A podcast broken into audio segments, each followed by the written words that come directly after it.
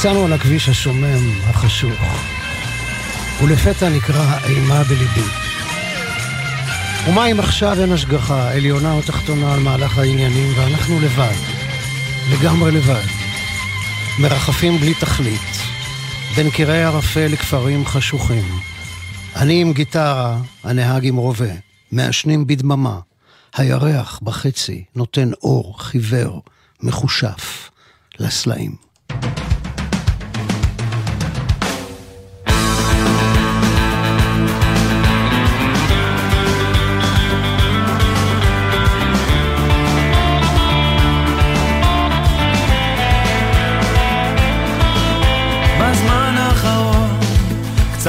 קשה לי להגיע. אני הולך ומתנשף ומתחיל גם להזיע. כי בזמן האחרון גם קשה לי להשביע את הרצון המקולל לשרוף הכל בלי להודיע. כי בזמן האחרון אני נוגע, לא נוגע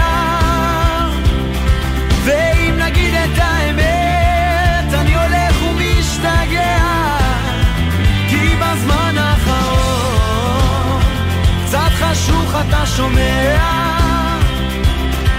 אז תדליק כבר את האור תעשה מה שאתה יודע.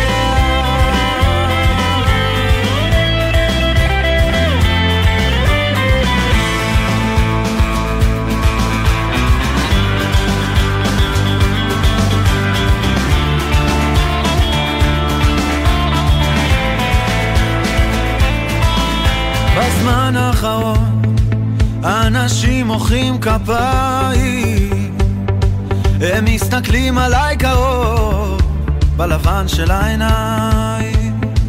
אז בזמן האחרון נהייתי ביקורתי ויצא לי קצת לחשוב עד כמה הייתי אמיתי. כי בזמן האחרון אני נוגע,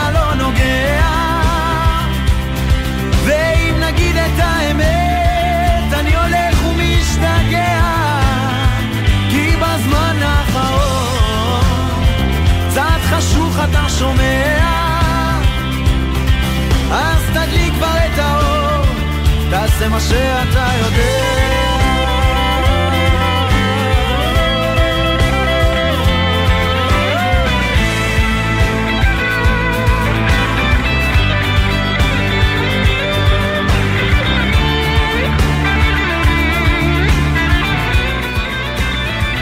כי בזמן האחרון קצת חשוך. אתה שומע? אז תדליק כבר את האור. תעשה מה שאתה יודע.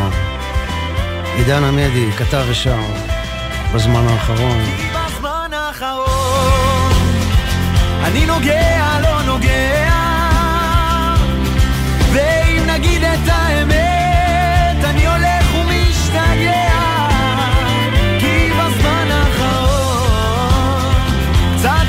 חשוך אתה שומע אז תדליק כבר את האור תעשה מה שאתה יודע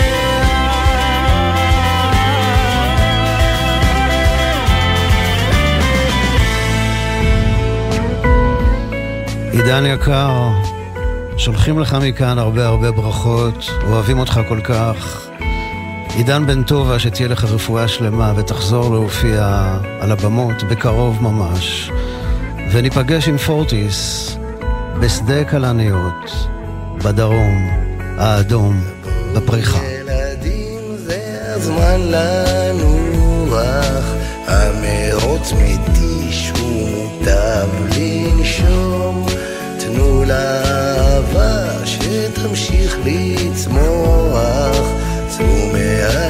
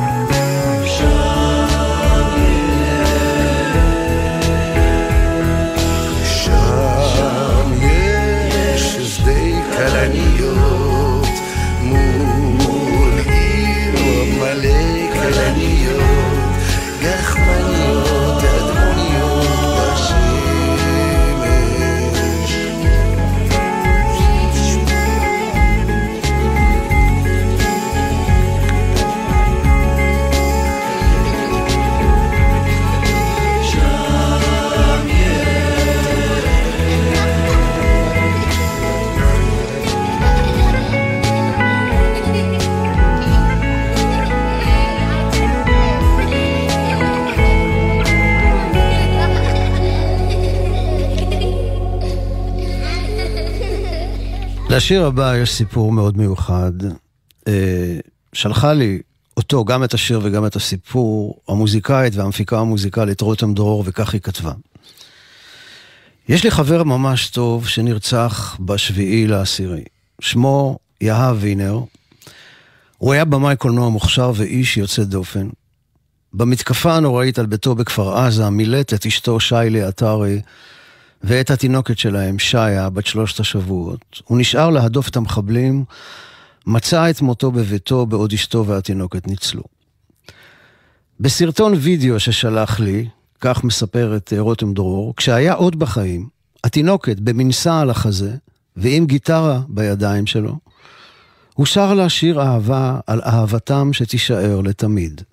לצידו אחיינית מקסימה שמצטרפת אליו בשירה, וביחד הם כתבו את השיר הזה לתינוקת שיה. לקחתי את הסרטון לאולפן שלי, והתחלתי לעבוד על השיר ולהפיק אותו לכדי שיר מעובד. התוצאה מרגשת עד דמעות ומנציחה אהבה ללא גבול של איש עדין ורגיש לביתו התינוקת. אותה לא יזכה לגדל, וזוהי מזכרת יפהפייה לתינוקת שלא תזכה לגדול עם אביה. שיה שלי, אבא אוהב אותו.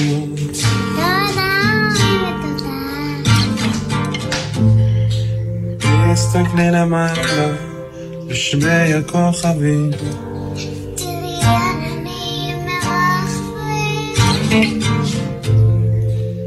כל העולם פרוס לפנייך בכוכבים.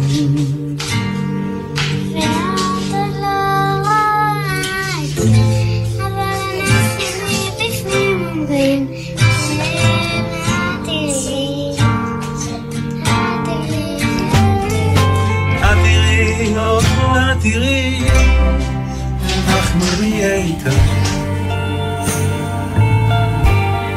המשפחה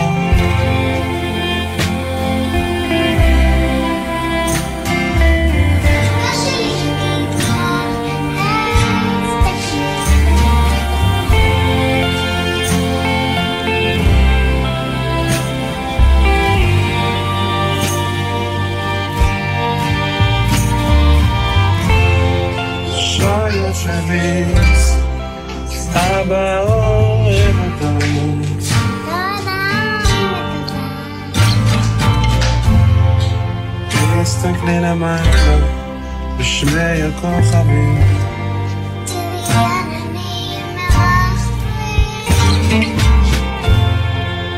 כל העולם פרוס לפניי בכוכבים.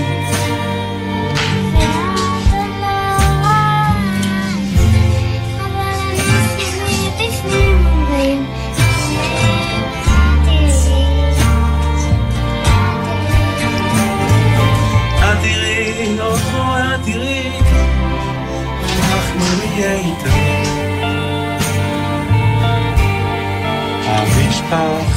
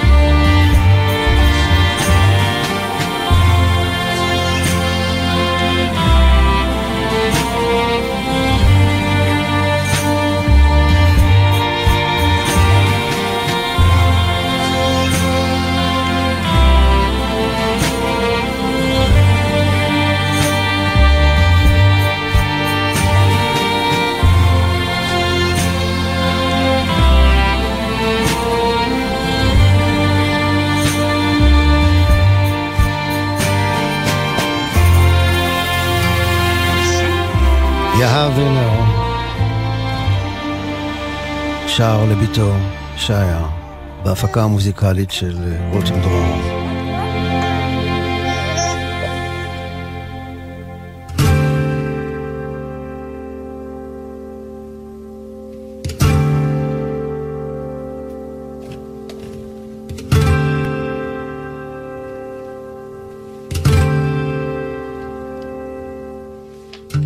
כשאתה עולה על רכבת, בדרך כלל פחות מעניין אותך מאיפה הרכבת הגיעה. מה היא עברה בדרך, מי עלה, מי ירד. המחשבה שלך ממוקדת יותר בתחנה העתידית שאליה אתה רוצה להגיע. מעניין אותך בעיקר לדעת לאן הרכבת הזו נוסעת, מה היעד שלה. בזמן האחרון אני שואל את עצמי לאן היא נוסעת, רכבת ישראל, והאם יש בכלל מישהו שם בקרון של הקטר שיודע? הרשת וערוצי התקשורת מלאים במומחים מכל קצוות הקשת שאומרים מה צריך לעשות. אבל יש כיוון מחשבה אחד כמעט יתום. הניסיון לראות את הדברים בעומק שלהם, בפרספקטיבה של זמן רחב.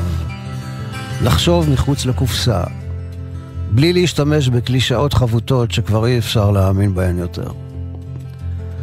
בימים האלה חסר לנו כהן ונביא, שיביא את הדעת שמעבר לדעת. איש רוח שיביא רוח חדשה.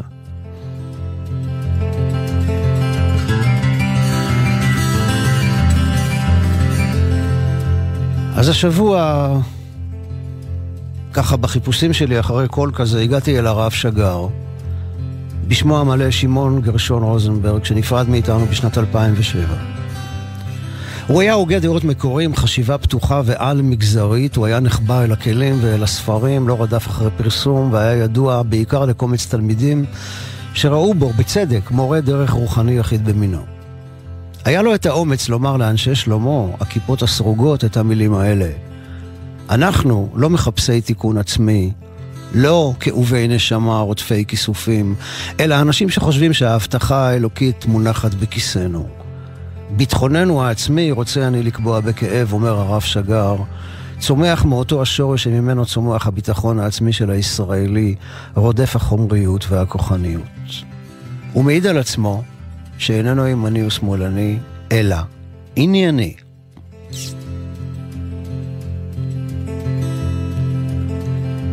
במאמר מן המצר שכתב ב-1987 בימי האינתיפאדה הראשונה, הוא מדבר על כך שאין באופק פתרון לסכסוך.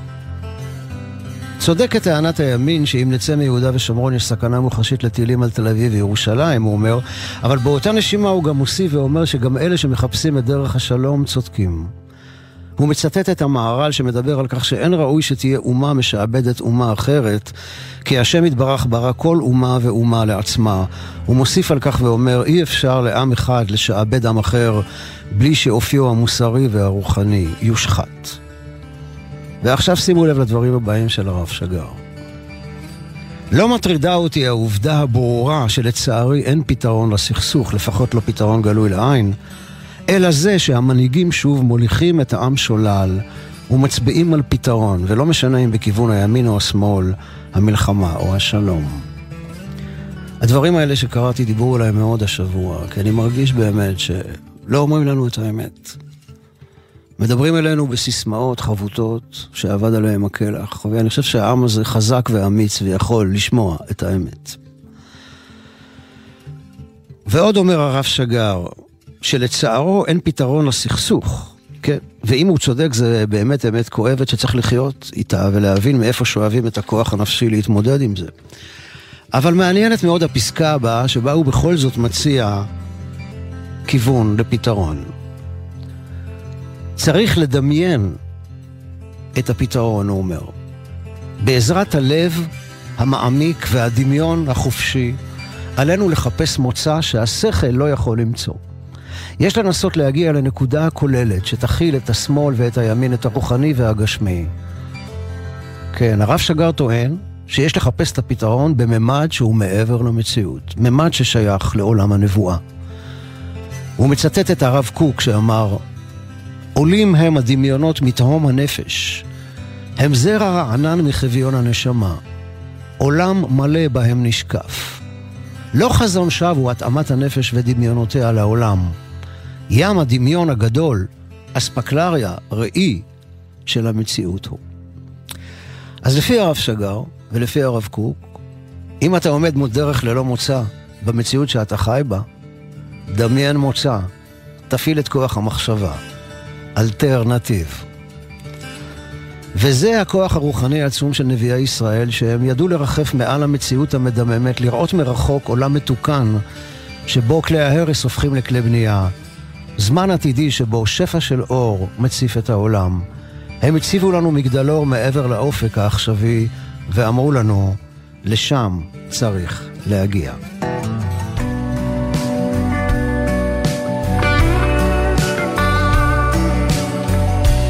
התרגשתי לקראתך, אהלן על מזור. עבר דירה. מחשבה אחת צלולה, בלתי מודעת. עוד מעט, עוד מעט. כמו שכלבים יודעים לפי הריח, כמו שכלבים רצים בשביל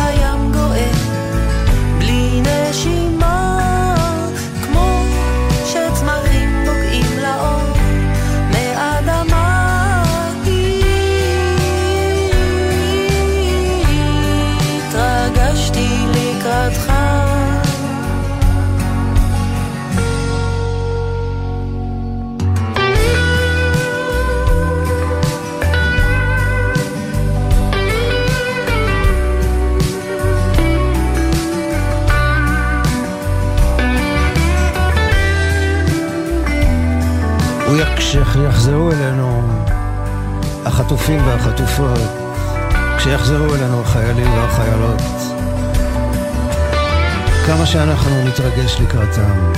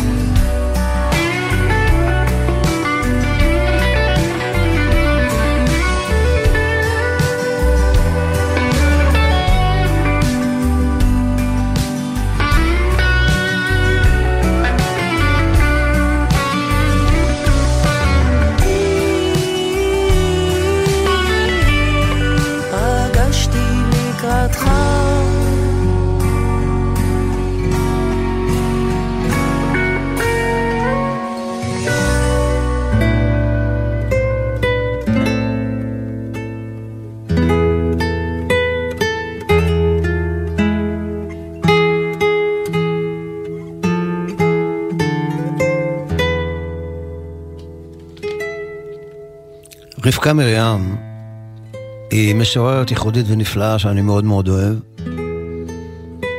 בספר השירים שלה, אבי ציווני לא למות, היא כתבה כך על אביה, הסופר היידיש ואיש הרוח, לייב רוחמן. אבל אבי, בטרם מותו, ציווני לא למות. לעולם לא לחדול מנשימה, רק להתחזות כדוממת, כשנשימתי בחשאי מתמשכת ותלויה על בלימה.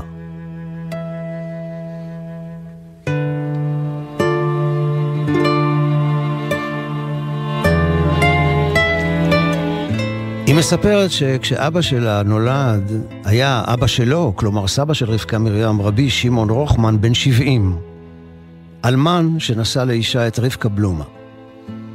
ושנתיים אחרי היוולדו של לייב רוחמן, אבא של רבקה מרים, כשהיה האבא, שמעון, בן 72, נולדה לו אחות ללייב רוחמן, שמה היה מרים.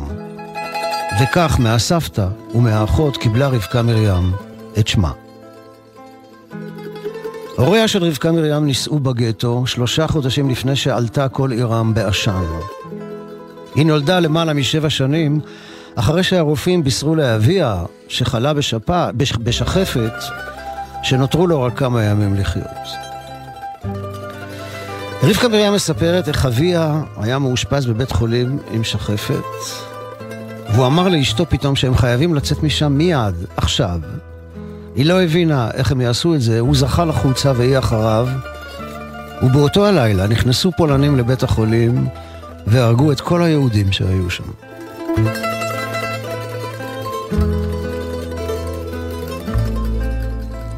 לב רוחמן ואשתו אסתר מצאו להם חדר בלובלין. הרופאים אמרו לו שהימים שלו ספורים. אשתו בכתה. מול המיטה שעליה שכב הייתה תלויה מראה גדולה. הוא, ב... הוא הביט בהשתקפות שלו בראי ואמר לה, את רואה, אסתר? הנה אני רוצה להזיז את הראש ימינה. הוא מזיז. אני רוצה להזיז אותו שמאלה. הוא מזיז. אני רוצה להרים את הידיים, הוא מרים. אני רוצה לחיות, ואני אחיה.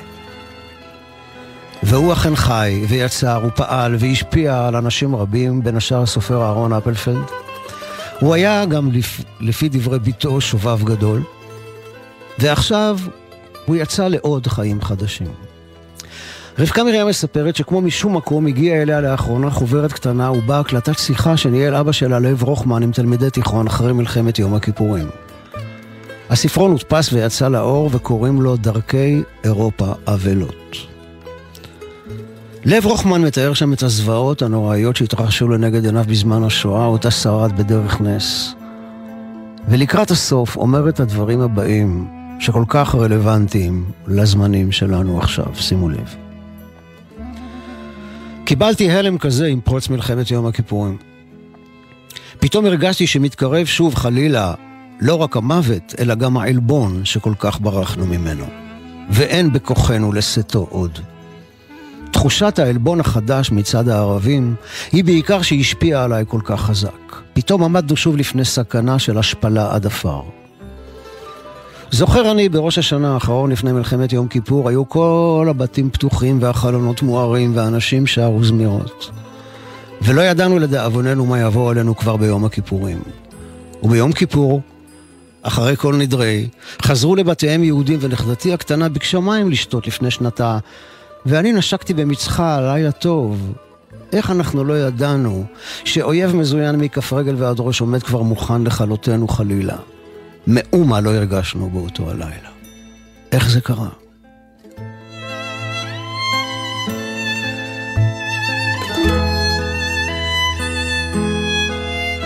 ובהמשך אומר לב רוחמן את הדברים הבאים: מקווה אני שנצא כולנו ממלחמת יום כיפור מזוקקים יותר, יהודיים יותר, שנקשר אולי בקשר חזק יותר את העבר עם ההווה שהיו מרוחקים אחד מהשני. ייתכן שנחיה עכשיו חיי ענווה, ביתר טוהר מידות. נרגיש יותר חזק את יהודנו, נבין שאנו פה רק המשך ותוצאה של חיים יהודיים מדורות. בטוח אני ששוב אין לנו אותם אנשים שהיינו לפני פרוץ המלחמה. היינו גם רוצים, אומר לב רוחמן, שמדינתנו תהיה למופת ודוגמה. מדינה מיוחדת בערכי אחרית הימים, עם חיזיון משיחי, ערכים יהודיים, ערכים שבין אדם לחברו ובין אדם למקום. רבקה מרים מספרת שבבית אביה, גם כשכבר היה טלפון, לא נהגו להתקשר לפני שבאו לבקר. מי שרצה לעבור פשוט דפק על הדלת ונכנס. הבית היה תמיד מלא אורחים, והשיחות, גם כשנועדו לתאר דברים, לספר סיפור, לבטא עמדה, היו באוזניה של רבקה מרים תמיד יותר ניגון מאשר אמירה. כי הבית שלנו, היא אומרת, התקיים על ניגון.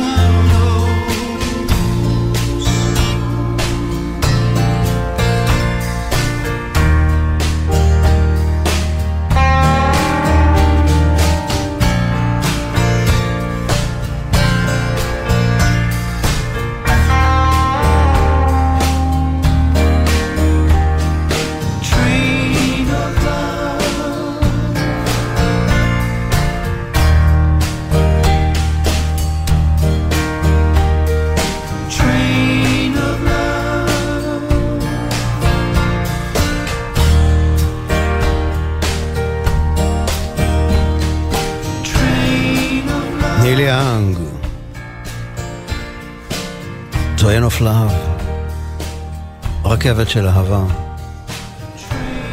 שבוע שעבר ביקרתי בתערוכה מקסימה בשם ימה ביממה, במתחם בית גבריאל שעל הכנרת לצד השפך הצפוני. אוצרי התערוכה, איציק כוכבי ורונית חלפון, אספו יצירות שמוציאות למסע סביב הכנרת של 24 שעות, מהזריחה ועד עלות השחר הבא. היצירות הן של תושבי סובב כנרת, שכל אחד מבטא את זווית המבט שלו מבחינה אומנותית על הכנרת. יש שם בתערוכה מגוון עשיר מאוד של צבעים, מראות, גוונים, גווני גוונים. וממש מעניין לראות איך הכנרת משתקפת ומהדהדת בתור המבחר המרתק של הציורים, הצילומים, פסלים וטקסטים כתובים.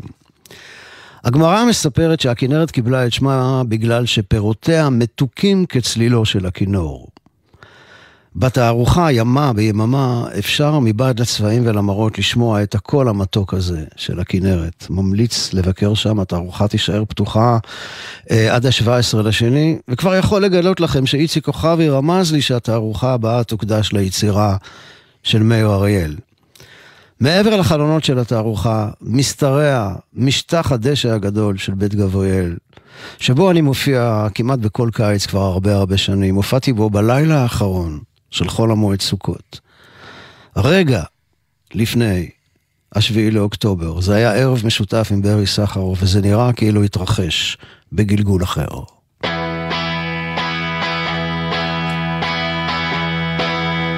אז בואו הביתה. הגיע הזמן. כולם, בואו הביתה.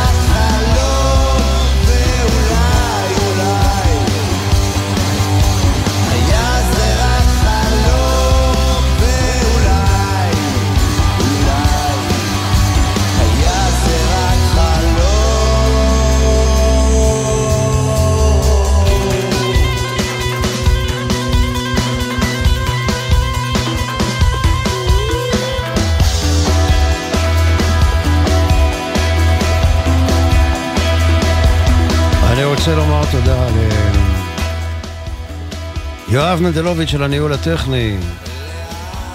תודה גדולה מאוד לבן שני הניהול ההפקה. תודה מיוחדת לנועה לברון, אלון קפלן וסטף סלטר. תודה לכם, מאזינים ומאזינות יקרים, על ההאזנה שלכם.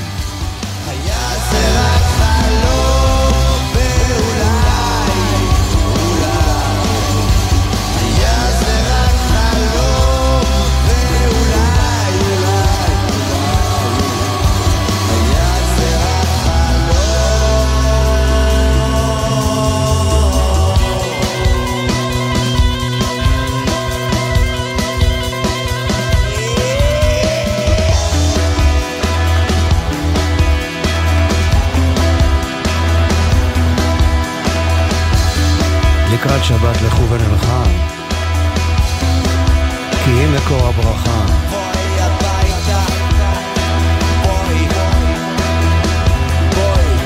שתהיה לכולכם באשר אתם סלמת של שבת.